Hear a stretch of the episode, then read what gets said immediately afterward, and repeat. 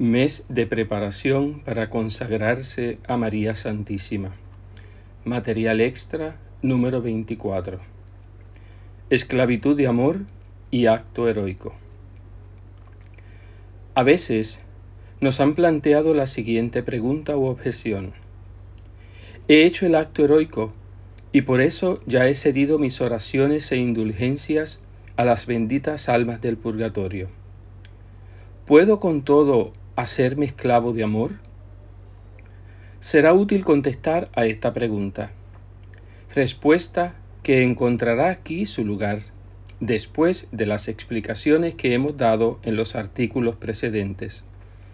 Ella destacará de nuevo las riquezas de nuestra magnífica consagración y la hará brillar a nuestras miradas como uno de los actos más elevados y preciosos que un cristiano pueda realizar en esta vida.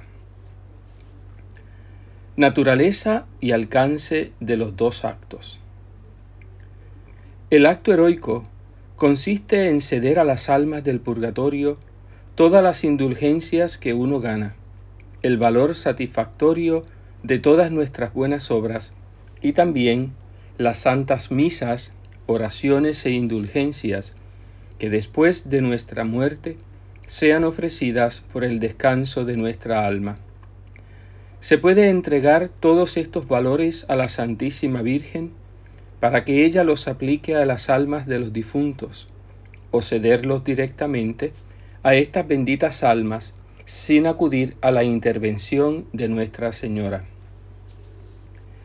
Por este acto se estipula que todo lo que constituye su objeto será aplicado no por otros vivos, ni siquiera por sí mismo, sino únicamente por las almas del purgatorio.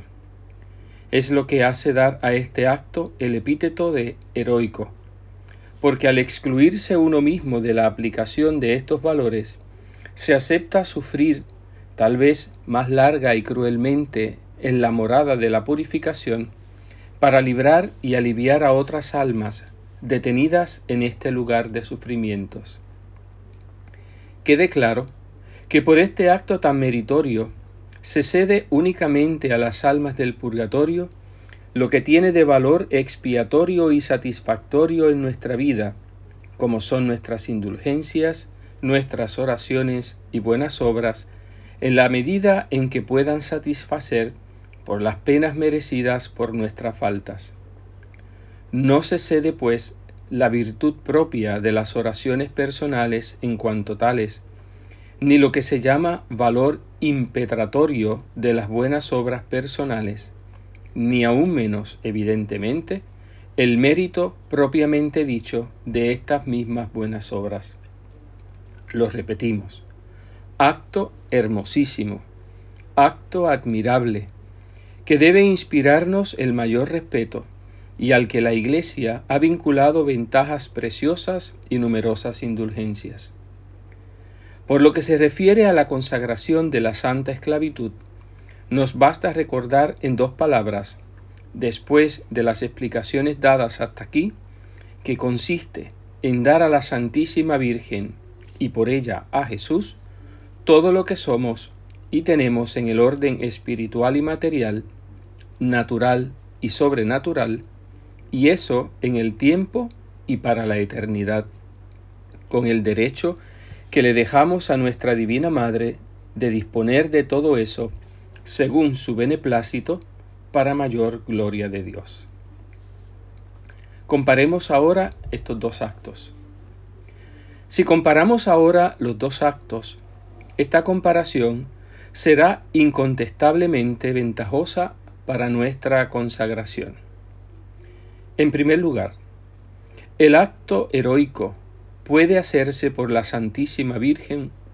Nuestra consagración debe estar dirigida a la Santa Madre de Jesús.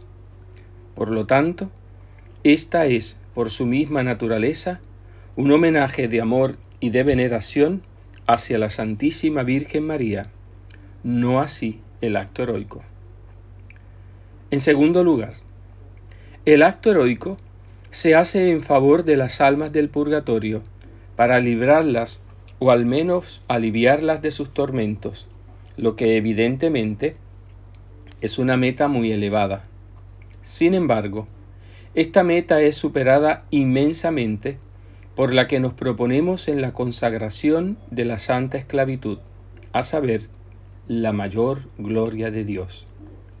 Si esta gloria divina exige que los valores comunicables de nuestra vida sean aplicados por las almas del purgatorio, la Santísima Virgen lo hará sin duda alguna.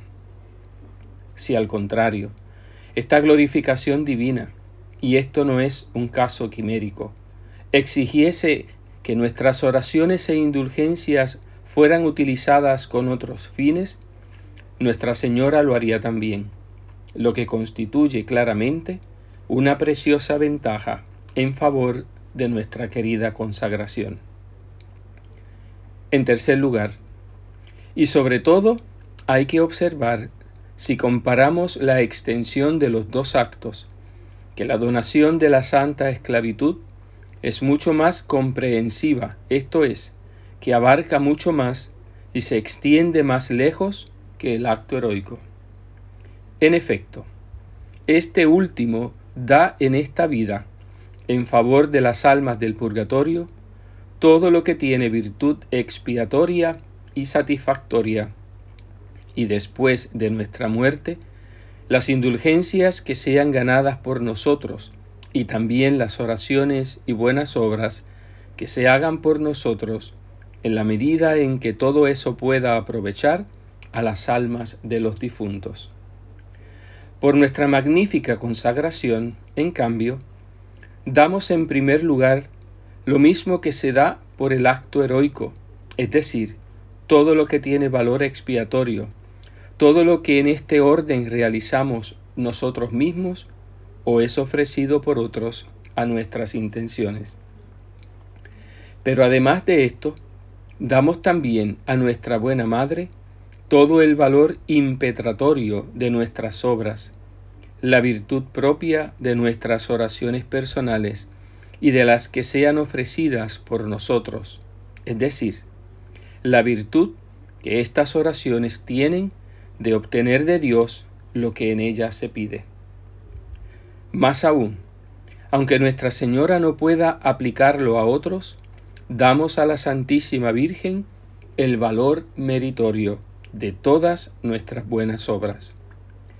Le damos estas obras en sí mismas, como también las virtudes y gracias de que, de que ellas proceden. Le damos el principio mismo de nuestras acciones, nuestros sentidos y nuestros miembros, nuestras potencias y nuestras facultades, nuestro cuerpo y nuestra alma, nuestro ser y nuestra persona, todo, absolutamente todo. ¿Será exagerado decir entonces que la santa esclavitud es respecto al acto heroico lo que cien o lo que mil es respecto a uno? En cuarto lugar, una cosa más.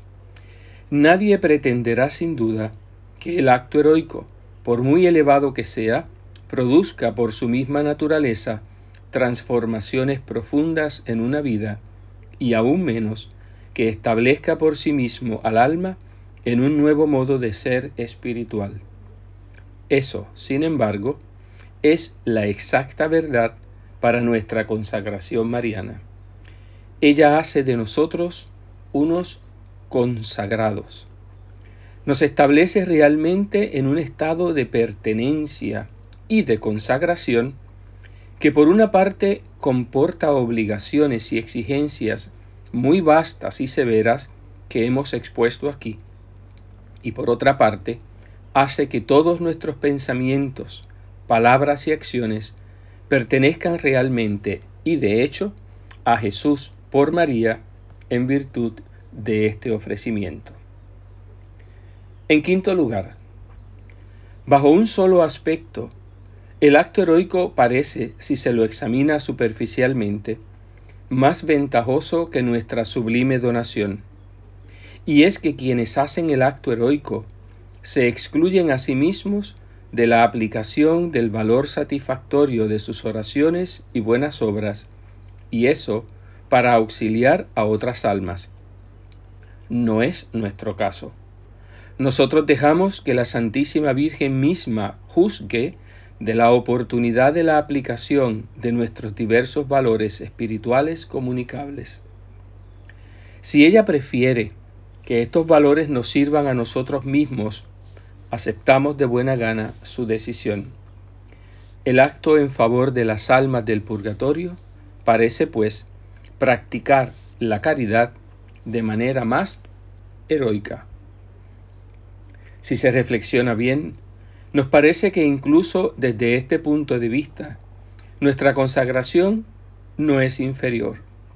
No le falta tampoco este heroísmo, ni lo practicamos nosotros en grado inferior, pues también nosotros aceptamos, si lo quieren Jesús y María, quedar excluidos de la aplicación de los valores satisfactorios de nuestra vida e incluso de varios otros.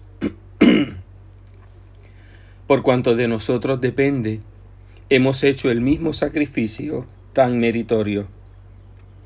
Por otra parte, nos parece netamente más perfecto dejarlo todo a la decisión de nuestra Divina Madre, pues ella tomará esta decisión según los deseos de Dios y para su mayor gloria.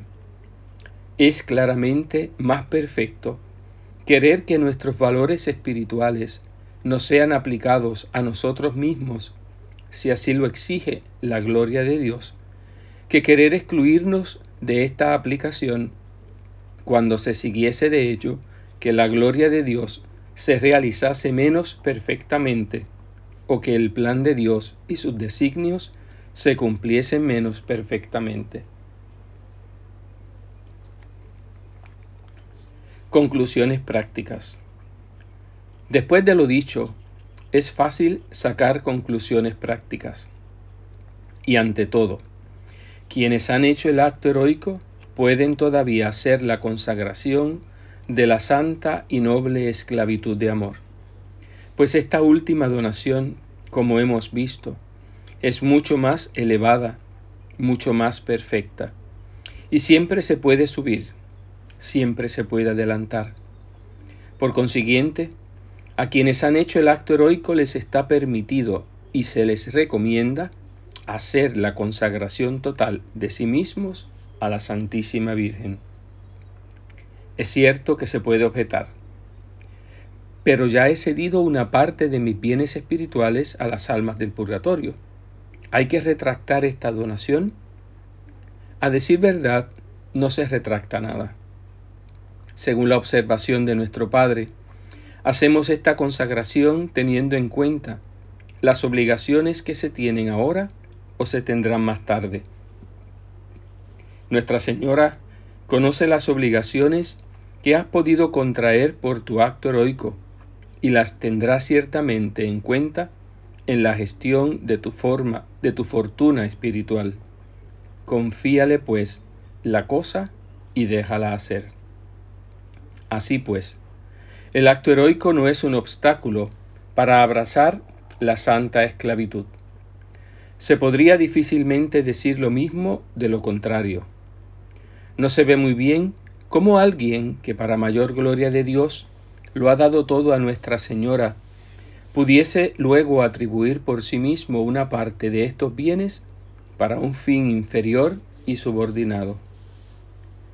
Queda claro que un esclavo de María puede perfectamente pedir a esta Divina Madre que se digne aplicar sus oraciones e indulgencias, no a sí mismo, sino a las almas del purgatorio, si esta intención concuerda con los designios y la gloria de Dios.